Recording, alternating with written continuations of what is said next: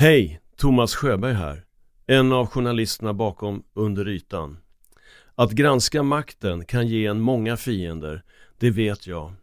För att vi ska kunna fortsätta granska de historier som finns under ytan ger vi dig möjligheten att stötta oss genom att bli medlem av Under ytan plus för 39 kronor i månaden. Då kan du förhandslyssna på hela serien direkt utan reklam samtidigt som det möjliggör vårt fortsatta arbete. Följ bara länken i avsnittsbeskrivningen. Tack för att du lyssnar. Hej, det är Ryan Reynolds och jag är här med Keith, co-star of my upcoming film If, only in theaters May 17th. Do you want to tell people the big news? All right, I'll do it. Sign up now and you'll get unlimited for $15 a month in six months of Paramount Plus Essential Plan on us. Mintmobile.com slash switch. Upfront payment of $45 equivalent to $15 per month. Unlimited over 40 gigabytes per month. Face lower speeds. Videos at 480p. Active Mint customers by 531.24 get six months of Paramount Plus Essential Plan. Auto renews after six months. Offer ends May 31st, 2024. Separate Paramount Plus registration required. Terms and conditions apply if rated PG. It's that time of the year. Your vacation is coming up. You can already hear the beach waves, feel the warm breeze, relax, and think about work. You really, really want it all to work out while you're away. Monday.com gives you and the team that peace of mind. When all work is on one platform and everyone's in sync, things just flow wherever you are. Tap the banner to go to Monday.com.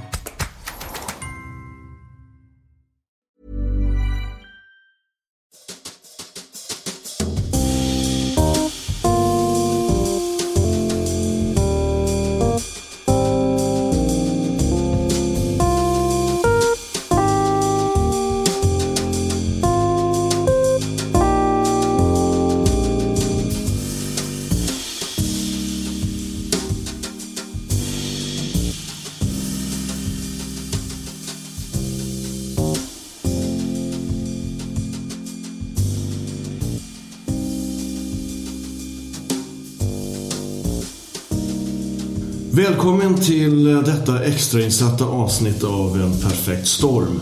Den okända historien om andra skandalen. Där vi tidigare har skildrat de omständigheter som ledde fram till den fällande domen i Svea hovrätt sommaren 2021.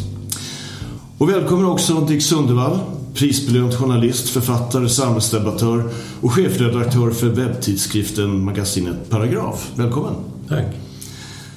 Eh, ja, vi sitter på landet och det är en mulen eh, novemberdag och det är lite snö i luften. Och jag tänker att det kan ju vara en passande inramning för ett extraavsnitt där vi ska prata om det beslut som nyligen fattades av Högsta domstolen. Nämligen att inte meddela Alexander Ernstberg resning och därmed inte heller en ny prövning av fallet i Svea hovrätt. Ja, Dick, du har ju granskat Allra-fallet och skrivit om det i paragraf. Varför är det så intressant och viktigt det här tycker du? Jag kom in i det här på en middag i slutet av sommaren i år. Då ett par som jag inte träffat förut, eh, när de fick reda på att jag var journalist, så tog de spontant upp. De sa det är så konstigt med det här Allra. För vi har placerat våra pengar, PPM-pengar i Allras fonder. Och så när vi läste i tidningarna tänkte vi nu har vi förlorat allt och vad har hänt? Och vi hade vänner som också placerade Allras fonder. Och så kollade vi upp och såg att vi inte förlorat en krona. Vi hade fått en hyfsad avkastning. Och det här var en glad och blöt middag så att jag sov ut ordentligt och så på eftermiddagen dagen därpå så började jag kolla upp det här. Jag tänkte, men då, vad finns brottsoffren i så fall? Och vad är det för story som är i medierna? Och, eh, och då går jag in på Pensionsmyndigheten och ser att under den här perioden de pratar om det här brottsliga skulle ha begåtts 2012 och sen stängdes alla av från Fondtorget 2017. Under den femårsperioden så har de som har eh, satt sina pengar i Allras fonder fått en avkastning på 8-10 procent årligen. Det sticker inte ut, det är inte en av de bästa, men den är eh, lågt. Det finns stora eh, aktörer i det här sammanhanget, Länsförsäkringar och andra, som med motsvarande fonder har haft sämre avkastning. Och så börjar jag rota i det av det skälet. Och då har jag haft en väldig nytta av Alexander Ernstbergers mamma som har kämpat som en björnhona, rör inte mina barn. Va? Och eh, hade det var ju bara att mejla henne och säga har du det dokumentet, har du det, har du det. Och, så. och sen har jag löpande telefonkontakt med Alexander Ernstberger. Vi pratar några gånger i veckan. Men det tog ju tre veckor att få det. De försökte ju på alla sätt att den skulle och det. Var tjafs. Så, så att till slut säger ska jag behöva JO-anmäla det här också, också för det har jag inte förut. Ja, då, Men, men, men vad, är det, vad är det som skaver? Du, du säger att det inte har försvunnit några pengar från ditt sparande och då får man väl utgå ifrån att det gäller andra eh, som har sparat i de fonder som bar andras namn. Eh, jag kan säga att min kollega Anders, min producent, eh, gjorde samma koll när vi började titta på det här. Han har inte heller förlorat en spänn, tvärtom så har det gått upp med, som du säger, 8 till 10, kanske 11 procent. Eh, årligen. Så- Ja, Jag kan och det var ju också anledningen till varför vi började titta på det här. Men varför är det så viktigt att följa upp det här nu då med HDs beslut att inte bevilja honom resning? Varför, varför är det viktigt? Eh, överlägga sådär. Eh, nej, det är viktigt därför att det är ett absurt beslut. Det här är, jag är försiktig med ordet justitiemord, men det här är ett justitiemord. Alltså. Det är det. Ett, ett huvudvittne, vi kanske kommer in på det vidare, men som har ljugit och förfalskat dokument och, eh, och HD. Alltså, HD skulle kunna ha rest det här ärendet utan att en sekund behöva kritisera Svea hovrätts dom. Därför att Svea hovrätt vet inte det man nu vet efteråt. Och, och, eh, men däremot som Högsta domstolen vet. Va? Och parterna är överens om i sakfrågor. Alltså, för mig är det obegripligt. Men hur, kommer du ihåg hur du reagerade? För vi, har ju, vi är några stycken som har gått och väntat på det här beskedet ju från Högsta domstolen. För det är andra gången som, första gången så begärde han ju eh, prövningstillstånd Ja. och blev nekad. Det var strax efter domen i Svea hovrätt. Och den här gången så har han då begärt eh, ansökt om resning. Eh, hur, och så får han då avslag igen från Högsta domstolen. Vad är det, eh, hur reagerade du när du fick höra det först och främst? Ja, det, jag tänkte, vad, vad i helvete är det här på ren svenska? Och så fick jag fram de där fyra, fem raderna som de motiverar med och som inte säger någonting. Men, mer än att ja, de går på riksåklagarens linje. Och eh, ja, jag blev oerhört förvånad. Det ska vara svårt att få resning i Högsta domstolen, men det ska inte vara omöjligt. Och eh, jag har väl läst säkert hundra resningsansökningar i mitt liv och många av dem har jag sett efter en sida att det här är ingenting som kommer att gå igenom. Men, men vid några tillfällen har jag tänkt att det här borde gå igenom och i några fall har det gjort det och i andra fall inte. Eh, det som stör mig väldigt mycket var att när jag började rota i det här och pratade med olika advokater och andra jurister som var insatta då var det någon som sa du måste väl begripa att det här är en politisk dom. Och någon annan sa men det här var ju den domen staten ville ha, Dick. Och det där låter ju som konspirationsteorier men det här är inga yviga personer. Det är erfarna jurister som har varit med länge, 20-30 år i det här jobbet. Och det var inte Alexander Ernstbergers advokater som sa det. Och det gjorde ju att det triggade mig ännu mer att titta på vad tusan är frågan om. För att en resning hade inneburit ett frikännande, det är jag helt övertygad om. Och, eh, och då står Pensionsmyndigheten, Ekobrottsmyndigheten, Riksåklagaren, tre statliga organ där och eh, är liksom ni är ute och cyklar allihop. Och det ska, det ska nog mycket till för det. Alltså. Vi, ska, vi återkommer till det, men jag tänkte innan vi fortsätter så kanske vi helt kort ska rekapitulera vad det hela handlar om då för nytillkomna lyssnare. Det är alltså så att fyra män i Allras ledning, däribland Alexander Ernstberger, åtalades ju 2018 misstänkta för mutbrott och trolöshet mot huvudman. Det vill säga huvudman i det här fallet är ju Pensionsmyndigheten och de av landets blivande pensionärer som har sparat i någon av de fonder som då bar Allras namn. Eh, de frikändes på samtliga åtalspunkter i Stockholms tingsrätt i januari 2020 men dömdes ett och ett halvt år senare i Svea hovrätt i juli 2021 till långa fängelsestraff och näringsförbud. Dessutom att betala ett skadestånd på närmare 170 miljoner kronor till Pensionsmyndigheten. Det där är ett belopp som har ökat eh, ganska kraftigt sedan dess med, med räntor och allt möjligt. Så, så ligger väl där eh, någonstans 300 miljoner kronor kanske i dagsläget. Eh, brotten då som skulle ha begåtts eh, gjorde, skulle då ha begåtts i samband med eh, den så kallade Varantaffär som genomfördes 2012. Och varant kan vi säga, det är ju ett slags finansiellt instrument. Eh, åklagarsidans huvudvittne i tingsrätten var Ola Gillstring. Då vice VD för och grundare av fondbolaget Gustavia. Som vid den här tiden var Allras samarbetspartner. När han hörs under ed i tingsrätten så hänvisar han till ett papper han har med sig och som kallas Trading Checklist som sägs bevisa att Allra jämfört priset på den här varanten som köptes 2012 med andra likvärdiga finansiella instrument och funnit att det var konkurrenskraftigt. Och utan den garantin hade Gustavias risk och värderingskommitté aldrig godkänt varantaffären.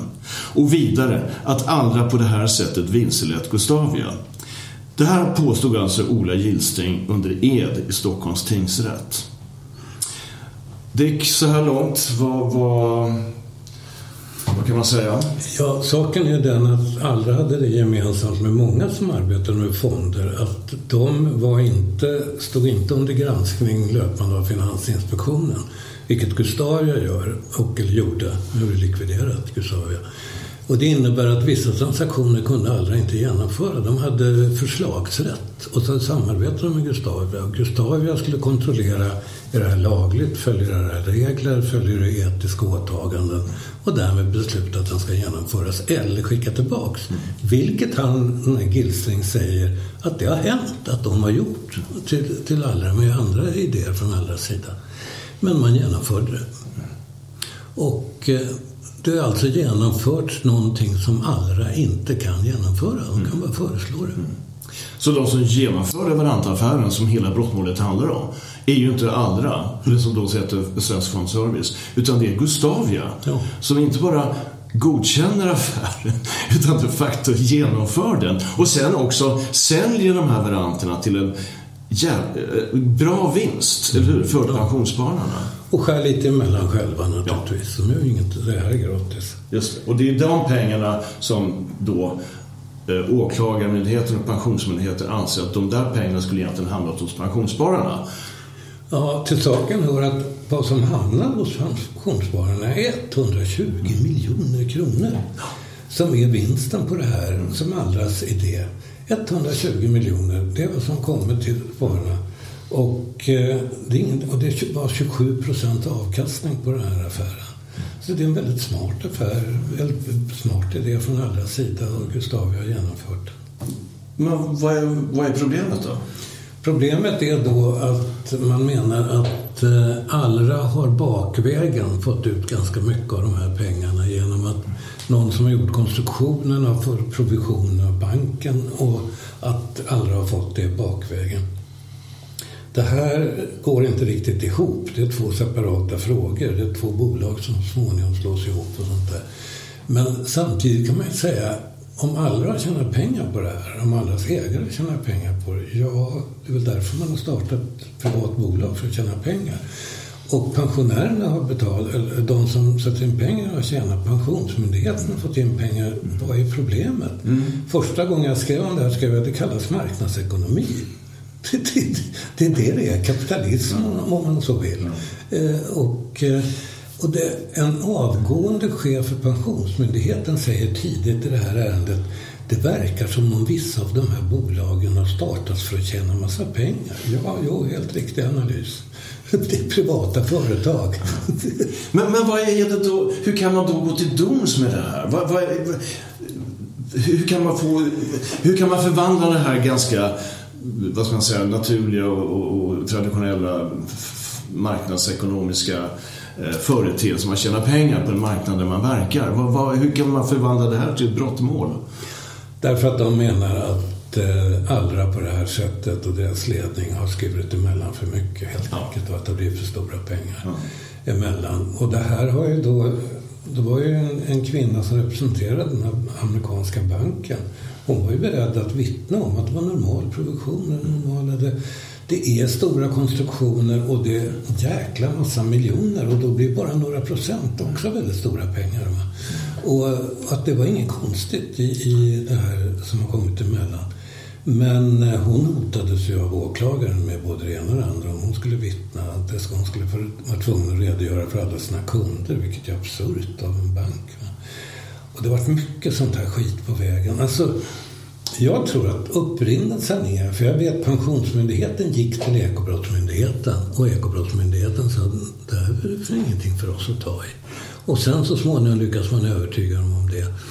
Och, alltså grunden måste vara, föreställer jag mig, att, och det här är min teori, att Pensionsmyndigheten vill visa att med vårt fina pensionssystem så ska inte det gå att tjäna så här mycket pengar utan att man bryter mot lagen. Alltså, det verkar vara det som ligger där i botten.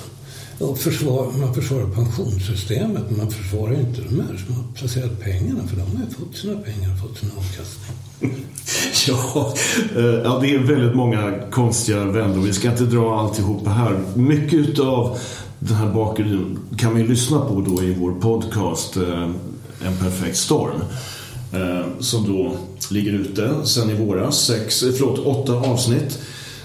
Så vi ska gå tillbaka då tänkte jag till, till det här eh, det som leder fram till och det som kan tyckas är konstigt med HDs senaste beslut. Som du sa, eller som vi konstaterade alldeles nyss. Eh, den här Ola Gillsting eh, som vittnar i Stockholms tingsrätt. Hans vittnesmål är ju då problematiskt utifrån flera aspekter. För det första, som vi alldeles nyss konstaterade, så var det alltså Gustavia och inte andra som genomförde Varantaffären 2012. Och nu då, när han vittnar mot andra i tingsrätten, så samarbetar han, alltså Ola Gillsten, Gustavias vice VD, i hemlighet med Ekobrottsmyndigheten och Pensionsmyndigheten och Pensionsmyndighetens advokatfirma Trädgård mot löfte om att inte dras in i rättsprocessen. Och Gustavia får ju till och med betalt för sin medverkan att fälla Allra. Och det dokument som Gillstring hänvisar till, som han också har med sig till tingsrätten, som också både en av advokaterna och även rättens ordförande faktiskt ifrågasätter att han sitter och viftar med ett papper. Och då visar det att det är Eh, en så kallad trading checklist. Eh, det är ett papper som då ska visa att eh, den här varantaffären Innan den genomfördes så har Allra gjort en prisjämförelse med andra liknande finansiella instrument och kommit fram till att det är konkurrenskraftigt. Och då har då, påstår Gilsing, har Gustavias pris och värderingskommitté känt sig trygga med att kunna godkänna den här affären. Problemet är då att det här dokumentet, Trading Checklist, påstås vara upprättat 2012. Alltså strax innan Varantaffären godkändes. Men i själva verket så är det här upprättat 2014, två år senare. I, och det är i princip dikterat av Ola Gillstring. För han vill inför en, en, en inspektion eller en, en en, en, ett eh, besök av Finansinspektionen, en granskning som Finansinspektionen gör av Gustavia.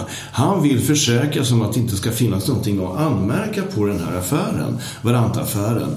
Så han ser till att det upprättas ett dokument som ska göra Gustavia går fria från eventuell kritik.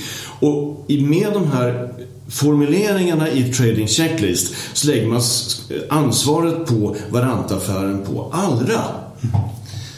Och som sagt, för att det här ska överhuvudtaget vara giltigt och relevant i Varantaffären så måste det här dokumentet då ha upprättats 2012. Så Gissing säger till att han ant eller bakdaterar dokumentet två år. Och det här dokumentet dyker sen upp när det blir en tingsrättsförhandling mot alla. Då tar ju Gissing med sig det här dokumentet. För att visa att de har vilseletts av andra. Att de hade aldrig godkänt den här affären utan det här dokumentet med prisjämförelser. Men det går ju att se i mejlkommunikation mellan Gillstring och eh, fondchefen på Allra, Johan Bergsgård. Man kan se eh, på styrelse, mötesprotokoll från Gustav Jasinska värderingskommitté. Det här dokumentet fanns inte i beslutsunderlaget när Gustavia godkände affären. Nej. För det upprättades ju två år senare. Så vad Gilsing kommer med till tingsrätten är alltså en falsk historia baserad på ett förfalskat dokument. Och det här är alltså åklagarsidans huvudvittne. Och det är den här affären, det här trading checklist som sen hovrätten baserar mycket av sina, sitt, sitt, sina domskäl på ju. Mm. Medan tingsrätten avvisar det. Tingsrätten skriver att det finns anledning att ta Ola Gillstrings vittnesmål med en viss försiktighet eftersom han talar i egen sak. Med viss försiktighet i juristsvenska och betyder det att det där kan vi skita i på vanligt språk. Va? Det där. Och det, därför har det inte legat till grund för tingsrättens dom och därmed frikänns de här fyra killarna i eh, jag vet ju att försvarssidan brukar kalla Ola Gissing för det ljugande vittnet. Mm. Det är det han gör alltså. Han ljuger i Stockholms tingsrätt under ed. Kan vi konstatera det? Ja, han är, jag skulle säga att han är ett köpt vittne som hänvisar i sitt vittnesmål till förfalskat dokument. Mm. Trädgård döljer det. Man skickar inte fakturan vidare till Pensionsmyndigheten utan det lägger man in i annat. Eh, så att han är, han är ett köpt vittne. Dessutom hänger bilen ovanför huvudet på honom.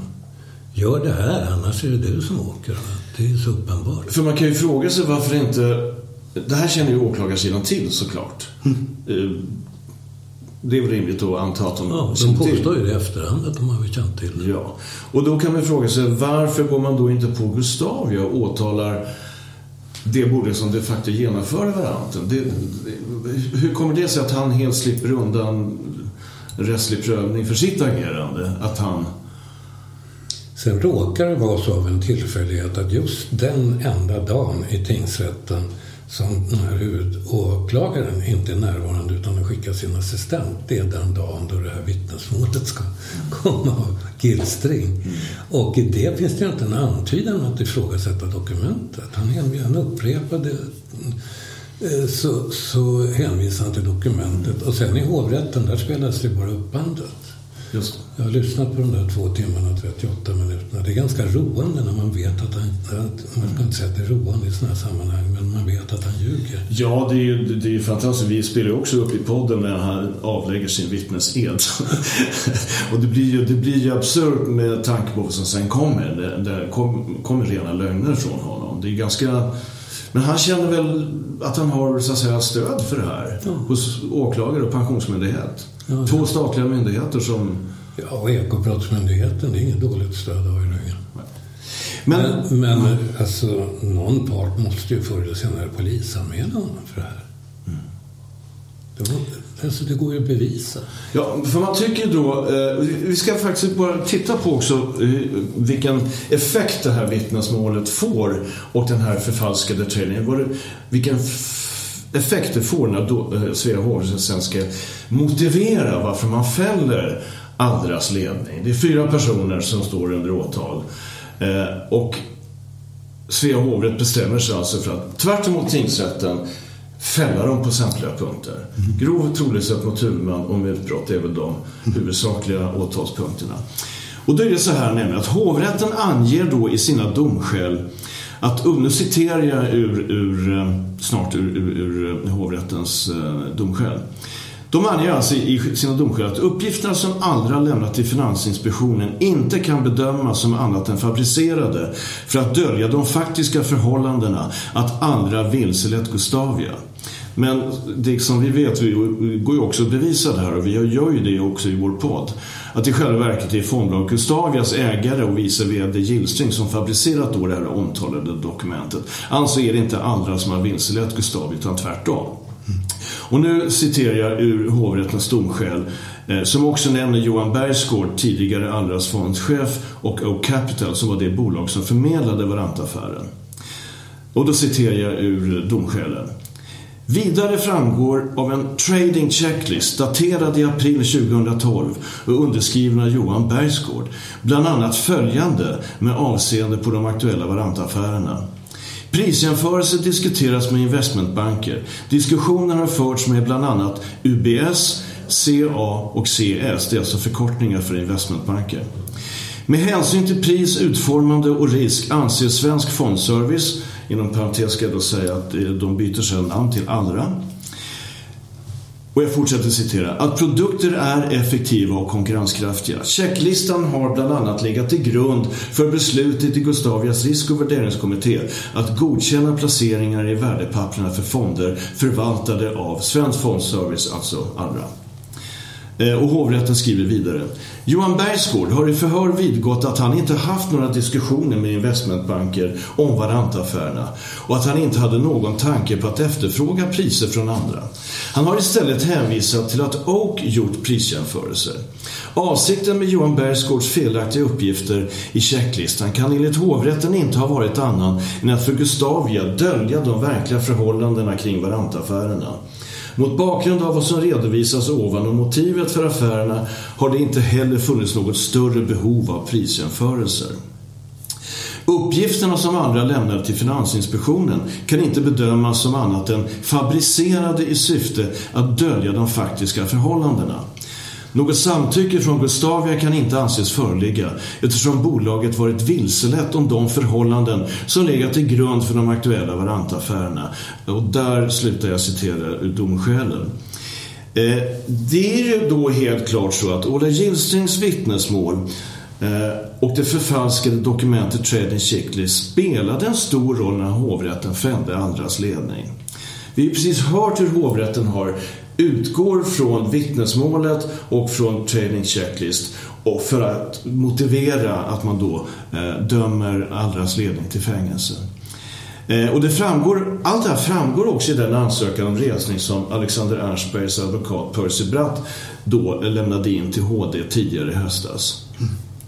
Sen, Dick, du ville säga någonting här tror jag. Ja, och det är värt att understryka att det är då försvaret hävdar, det bekräftar riksåklagaren i sak i sitt yttrande till HD. Man säger ja, det är riktigt, den här handlingen förelåg inte 2012 och man har ingen anledning att ifrågasätta försvarets bevisning i form av den här mejlkonversationen man har fått fram. Så att när det här når HD så, så har man två par, eller så ja, parterna är överens helt enkelt i sak. Sen så försöker ju riksåklagaren då göra det här till att ha mindre betydelse och ingen avgörande betydelse motsätter sig resning. Men från riksåklagarens håll som ska yttra sig eh, över Ernstbergs ansökan om resning medger man alltså att det här dokumentet inte fanns 2012? Ja. De medger då alltså att Gilsing har ljugit i tingsrätten? Ja. Fast de använde inte de orden. Nej. Det förelåg inte 2012. Nej. Men han sitter ju och viftar med det i tingsrätten 2019 på hösten ju.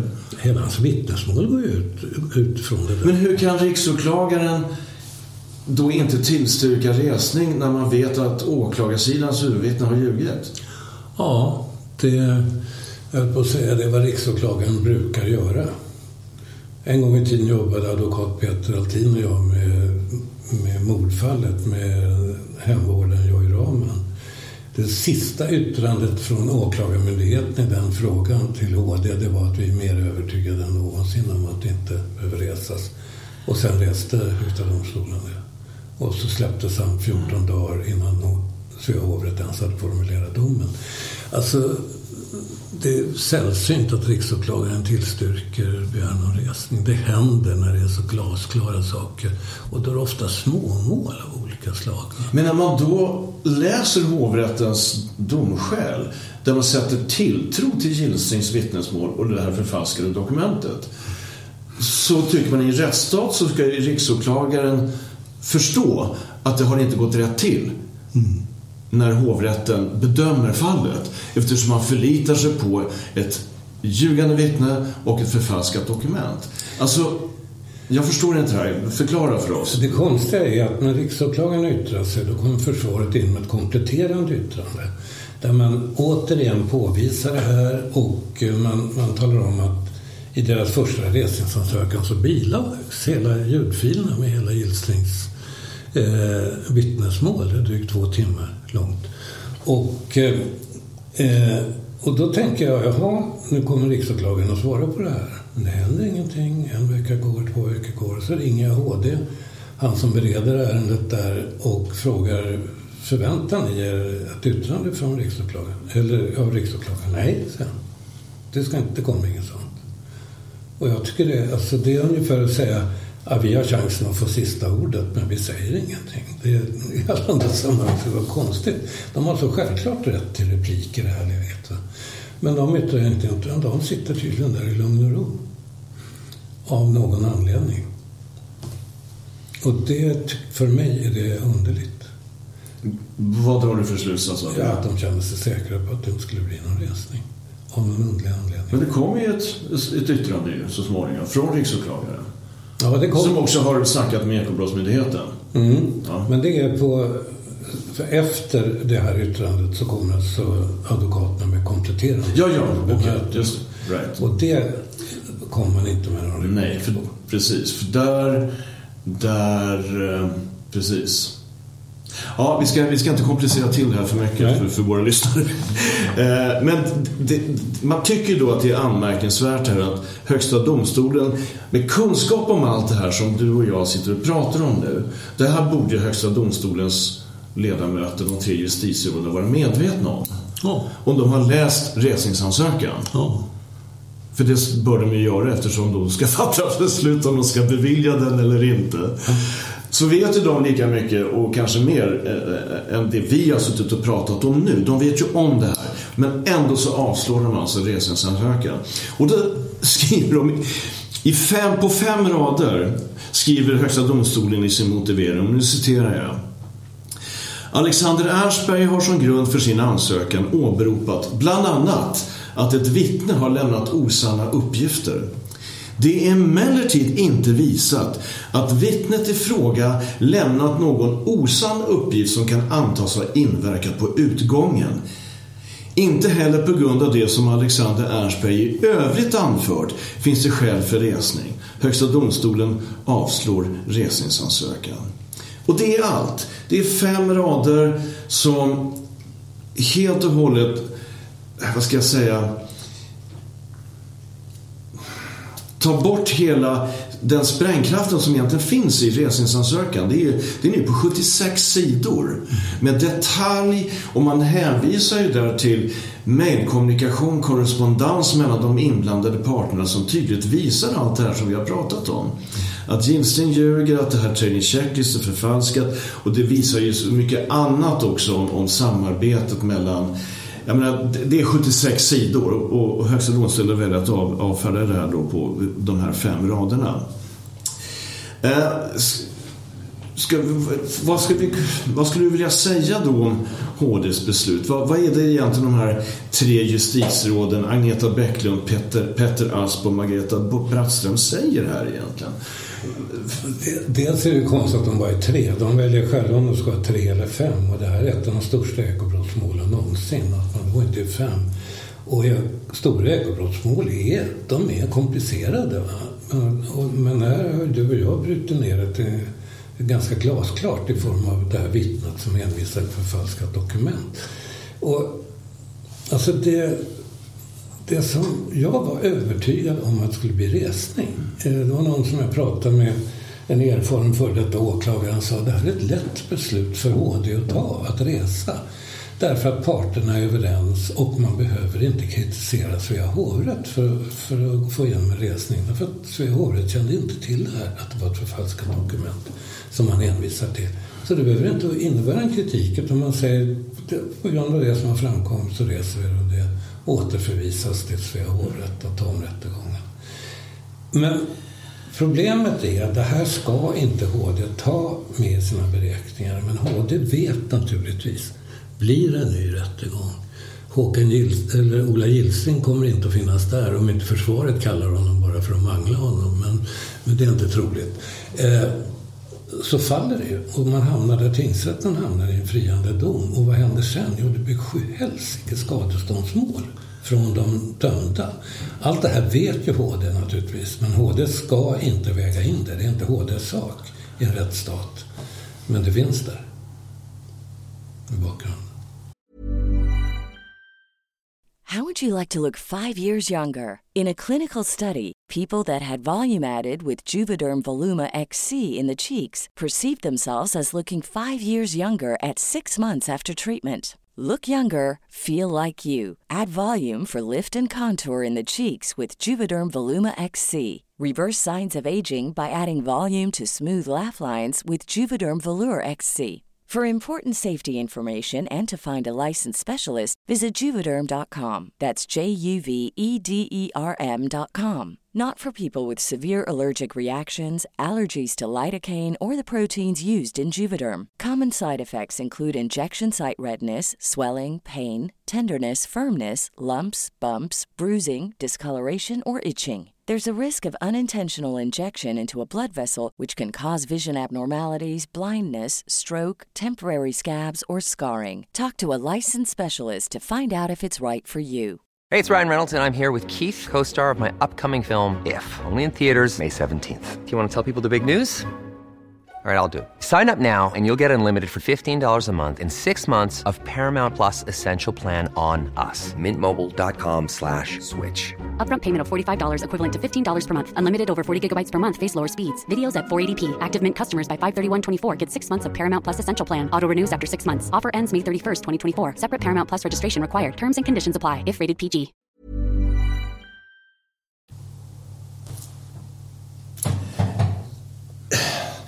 Det låter ju oerhört det du säger. Eh, jag har inga problem att föreställa mig att det tas sådana hänsyn. Det är inte långt mellan de olika eh, rättsvårdande instanserna på Riddarholmen. Det är inte långt mellan Riddarholmen och Rosenbad. Vi har tidigare påstått att eh, det här målet egentligen inte är ett juridiskt mål utan att det är ett politiskt mål. Eh, För att statuera ett exempel, för att rädda ansiktet på landets politiska ledning som har genomfört ett, ett, premiepensionssystem som medger privata aktörer tjäna en jävla massa pengar. Eh, och då har alla så att säga fått tjäna som någon slags syndabock eller man statuerar exempel. Titta här, vi slog med full kraft till mot ett privat pensionsbolag som ägnar sig åt excesser i, sitt privata, sin privata konsumtion. Och så har man tagit alla och så har man till varje pris eh, sett till att få en fällande dom. Eh, men vad innebär det här för rättssäkerheten? Kan vi, kan vi lita på att vi har oberoende domstolar om det som vi befarar eh, har skett i det här fallet? Ja, och det oroande är ju att om sånt här sker så har vi Högsta domstolen till att gå in och sätta ner foten och säga så här får det inte gå till. Det här får tas om i Svea hovrätt.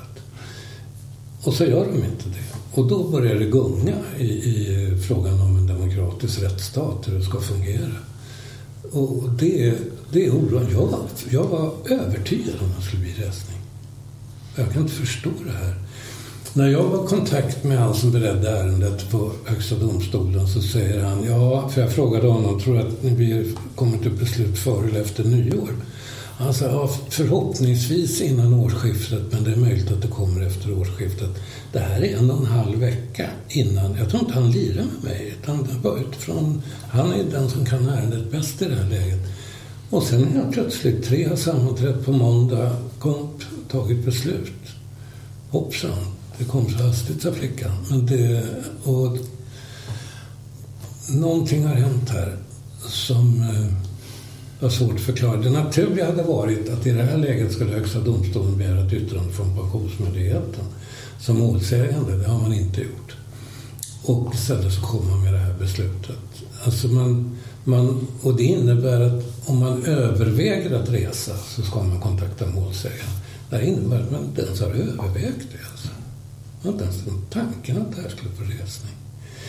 Och så döms de här killarna till varierande mellan fyra och sex års fängelse, tio års näringsförbud. Det här är entreprenörer, företagschefer, varav Axel Alexander Ernstberger har ju hyllats i näringslivspress. En av de mest intressanta unga entreprenörerna. Han har fått priser och så vidare. Va? Med viss rätt när man tittar bakåt. Två killar startar ett källarkontor, ett företag. Och, och bygger under tio år upp ett väldigt framgångsrikt företag med 300 anställda. Det finns skäl att hylla honom. Och sen kommer den här smällen. Och, och sen utöver det så ska det betalas ett skadestånd på 170 miljoner kronor till Pensionsmyndigheten som redan har fått 120 miljoner på den här affären. Och det här kommer när de muckar vara uppe i 300 miljoner. Kort sagt, de har fått ett ekonomiskt livstidsstraff de här tre. Jag menar även med en bra lön. Kronofogden drar allt utöver existensminimum och det ska de då leva med. Eh, och det är resten av livet.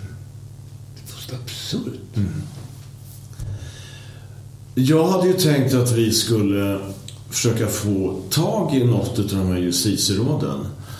Eh, och jag tänkte faktiskt att det skulle vara så i Järva så att vi ringer upp. Vi har ju faktiskt... Jag ringde till HD igår och det är inte lätt att få ut kontaktuppgifter. De lämnar normalt inte ut kontaktuppgifterna till, till justitieråden. Men på deras egen hemsida så har, finns numret till en utav dem, ett av justitieråden.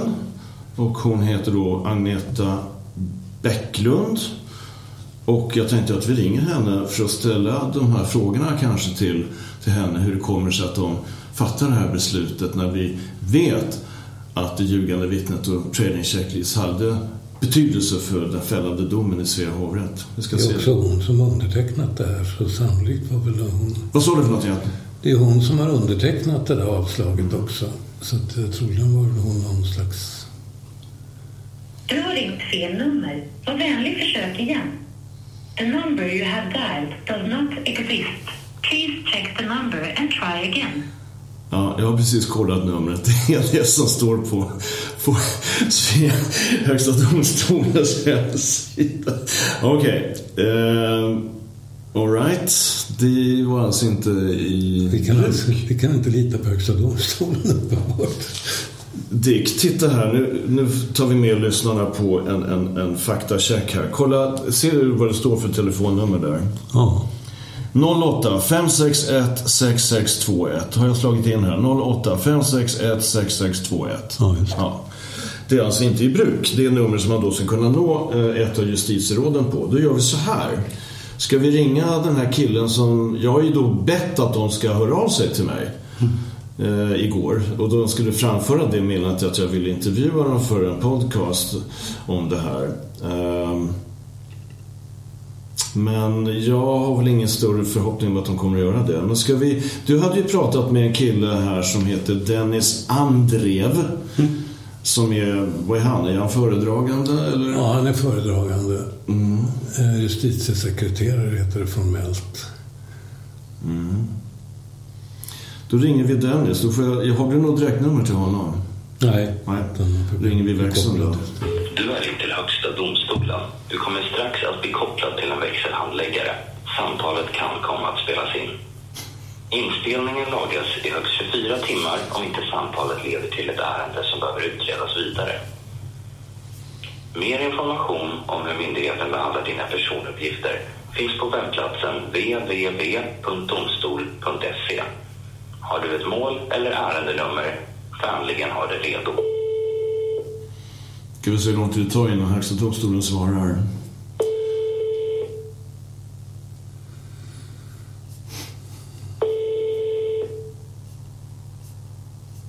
Det känns lite grann som att man sitter i en roman av Frans Kafka. Mm. Får du också den känslan? Välkommen till växeln, Högsta domstolen. Eh, tack så mycket. Thomas Sjöberg heter jag. Jag är journalist eh, i Stockholm. Jag söker... Eh, hej. Jag söker Dennis Andrev. Mm. Ska vi se här. Han är justitiesekreterare. Ja. Han är åter klockan 15 ser jag. Vill du ringa senare eller vill du att jag kopplar in dig till avdelningen där han jobbar? Ja, du kan väl försöka koppla mig till Petter Asp eller Margareta Brattsträng. Jag, jag, ringde på ett nummer tidigare till Agneta Bäcklund. Ett nummer som finns på Högsta domstolens hemsida. Att hon har ett nummer, men det är inte i bruk det numret, fick jag veta, en telefonsvarare. Hur kommer det sig? Okay.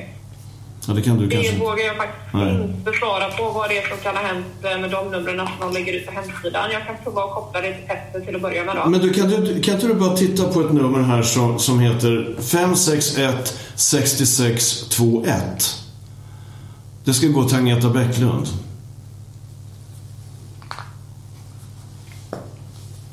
Mm. Ja, det gör det. Mm, men när jag ringer det så Eh, får jag svaret att det inte är i bruk? Eller att jag ringt fel nummer?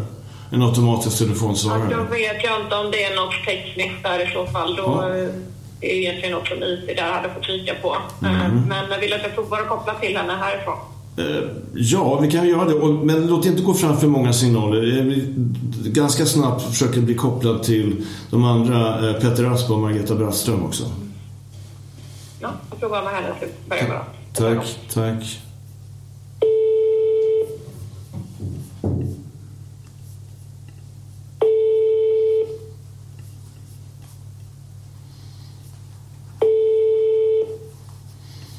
Ja, det verkar ju funka när hon ringer.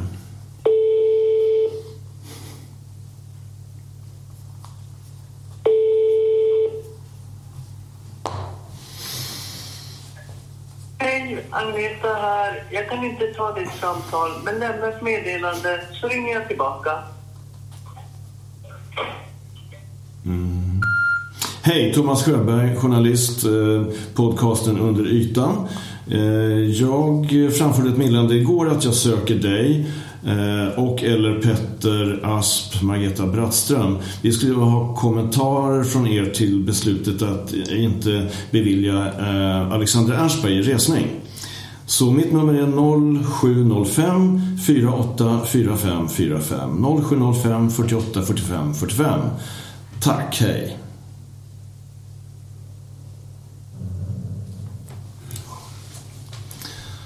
Ja, Dick, vad tror du att de skulle säga om vi fick tag i någon av dem? Och så tror jag säga att de har inga kommentarer utifrån, utöver det skriftliga beslutet. Det här, det här är ju en tradition svenska domare, att de vill inte uttala sig. Så jag brukar säga till dem, men, men den enda grupp som inte, där inte ordföranden uttalar sig för gruppen, det är anarkosyndikalister. Jag menar, blir inte svenska domarkåren är medlemmar där allihop. Därför att det, det är naturligt att ordföranden uttalar sig för gruppen. I det här fallet var det hon Bäckström, det var hon som undertecknade, så hon var väl ordförande för mötet. Anita Bäcklund, ja. Ja, Bäcklund. Ja, ja. Och, och så här är det i andra sammanhang också. Fast yngre domare har börjat förstå det här att de ska vara tillmötesgående till medierna och försöka förklara. Ja. Jag, jag anser att när man kommer tillräckligt högt upp i samhället så åligger det en på något sätt att försöka förklara olika beslut och sådär för allmänheten. Och vägen till allmänheten går via oss journalister. Ja, och du och jag förstår ju inte hur man kan komma fram till den här slutsatsen. I det här, de här ynka fem raderna. Hur ska vi kunna förklara det för våra lyssnare och dina läsare i paragraf om inte vi förstår det? Och de håller sig undan från att kommentera beslutet. För det är ju som du säger, det är ett av de mest uppmärksammade ekobrottmålen i modern svensk historia.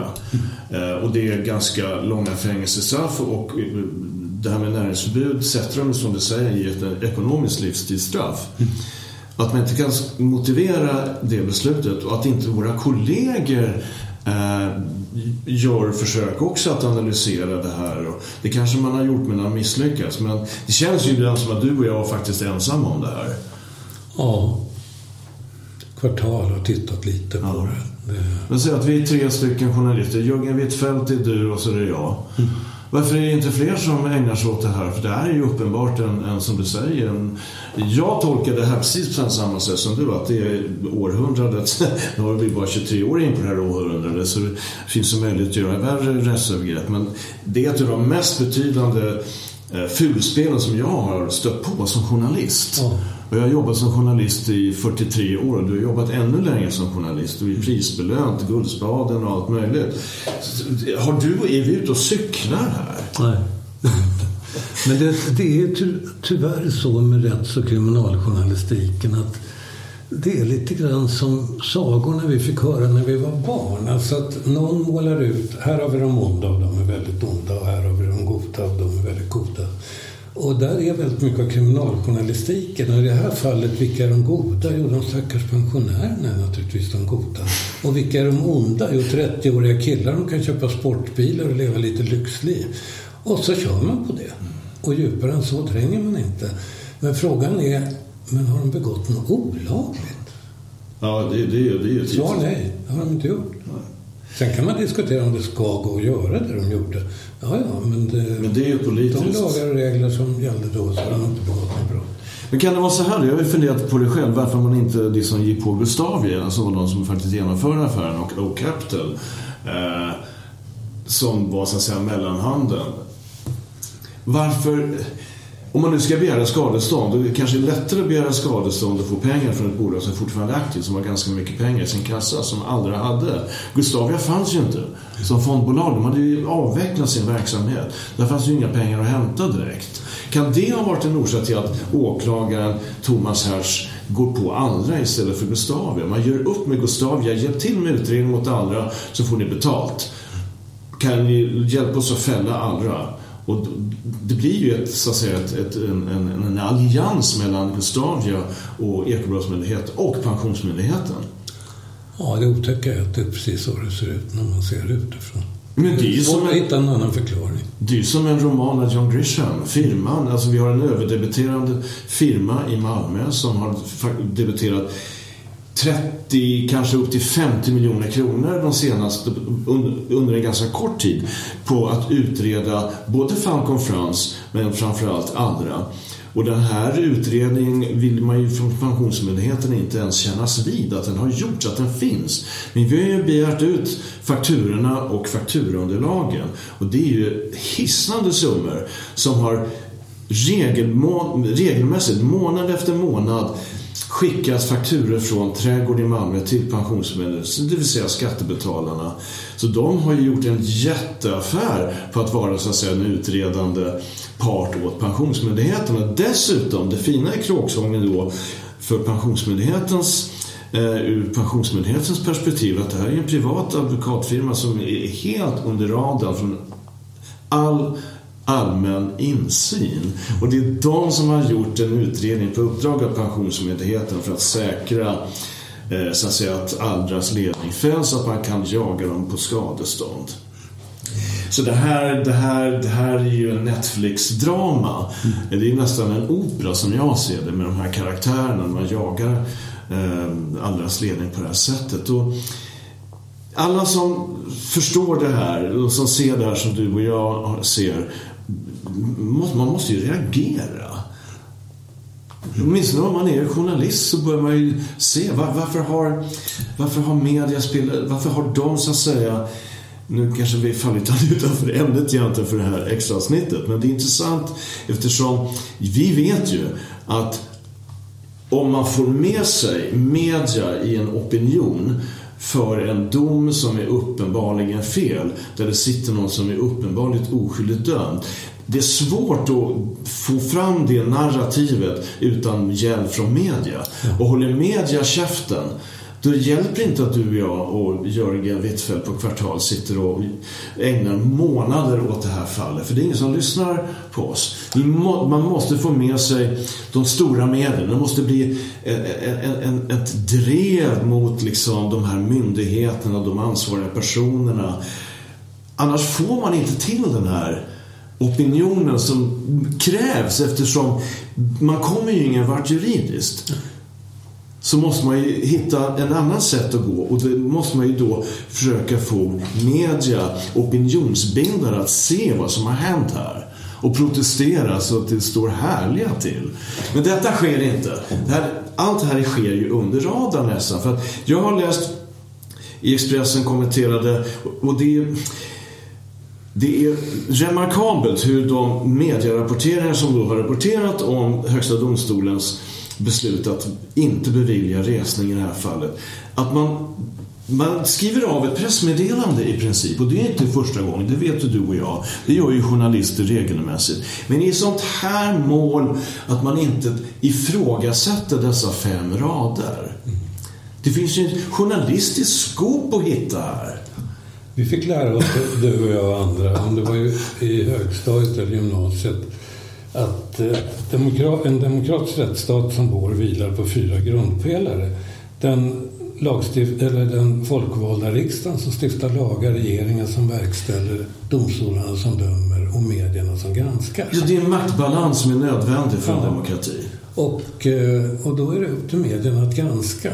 Men eh, jag tror väldigt många säger att det här är för komplicerat, det här är för mycket, det här är för mycket att gå igenom. Eh, det tyckte jag också. Det var min reaktion från början. tills jag inser det här.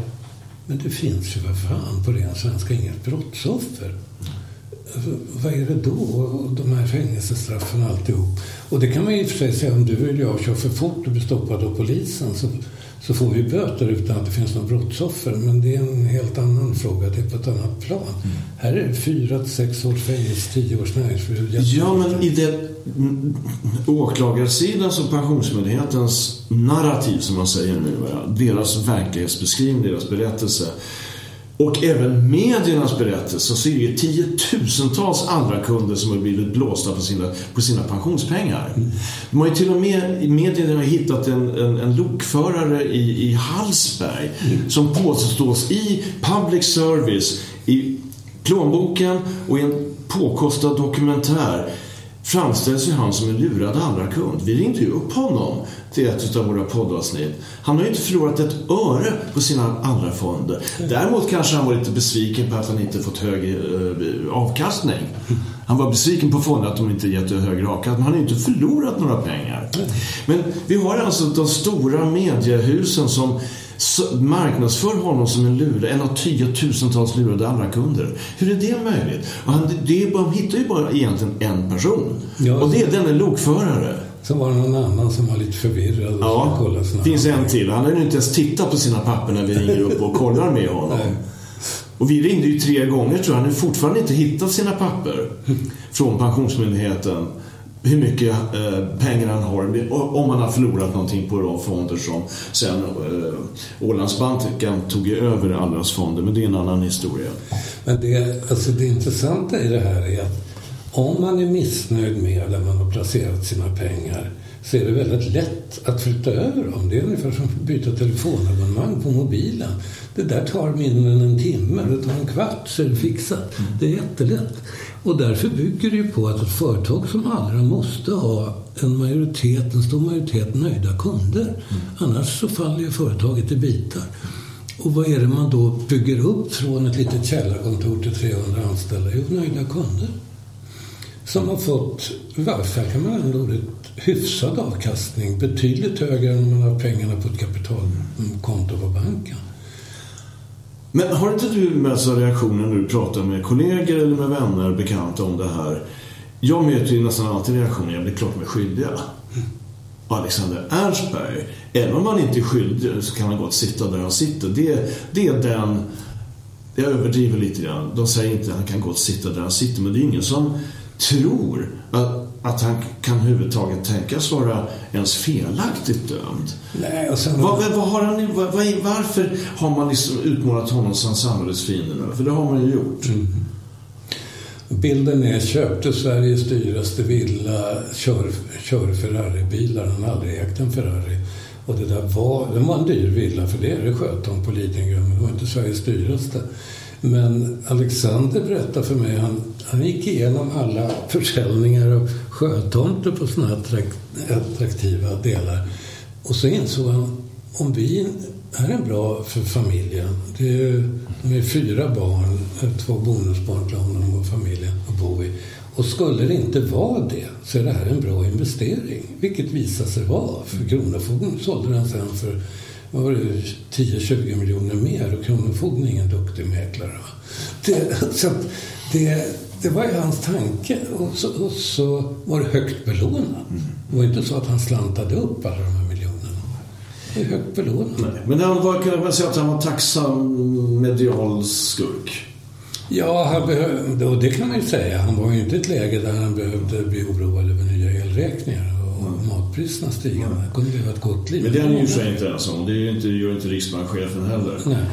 Men eh, om vi skulle bara sammanfatta det här extra avsnittet då. Vad, vad, vad, vad tar du med dig från den här, vårt prat här idag? Vad, är- vad är det viktiga i det vi har pratat om idag, skulle du vilja säga? Det är ett justitiemord att inte Högsta domstolen reser ärendet. Och, att, och det är väl viktigt att understryka, om de beviljar en resning så är det ingen som släpps ur fängelse utan det blir en ny rättegång där man måste titta på det här en gång till. Det är vad det innebär. Och då hade de frikänts, är jag helt övertygad om. Och det, fick, och det får, får inte ske. Nej, och eh, det skulle inte granskas på det sättet. Lyft bort vittnet Ola Gilstring Och vad blir det kvar? Jo, en frikännande dom. Mm. Och den sista frågan då. Varför är det så viktigt att de fortfarande sitter inlåsta? Om man nu ser det här spelet som Högsta domstolen rimligtvis måste ha sett. Alla inblandade i den här processen ser det här. Ändå får inte Alexander Aschberg resning. Och varför inte? Ja. Man, det är lätt att man kommer in på konspiratoriska tankar. Det är det ju. Men det kanske vi får överlåta till lyssnarna. Mm. Att fundera över orsaken. Varför får de inte? Därför att det, det som sagt var det skulle inte innebära att de här killarna släpps ur fängelse och allting är borta. Utan en ny rättegång. Och, och tills den rättegången kommer fram till ett domslut så gäller den gamla. Det är inte så att den är borta, bortriven. Utan den gäller tills det kommer en ny. Ja, den här är... Okej, vi eh, säger så helt enkelt. Du har just hört ett extra avsnitt av podcasten Under ytan och serien En perfekt storm. Den okända historien om Allra-skandalen. Tack till dig som lyssnar och tack till dig Dick Sundervall som var med oss. Tack.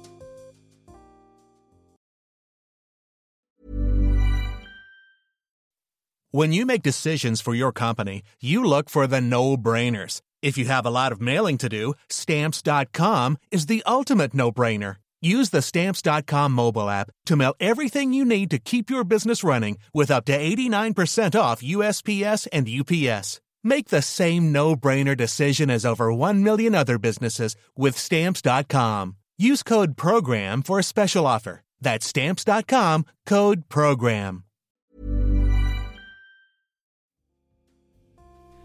Grävande journalistik kräver mycket tid och arbete. Därför vill vi erbjuda dig ett sätt att stötta oss så att vi kan fortsätta granska historier som finns under ytan.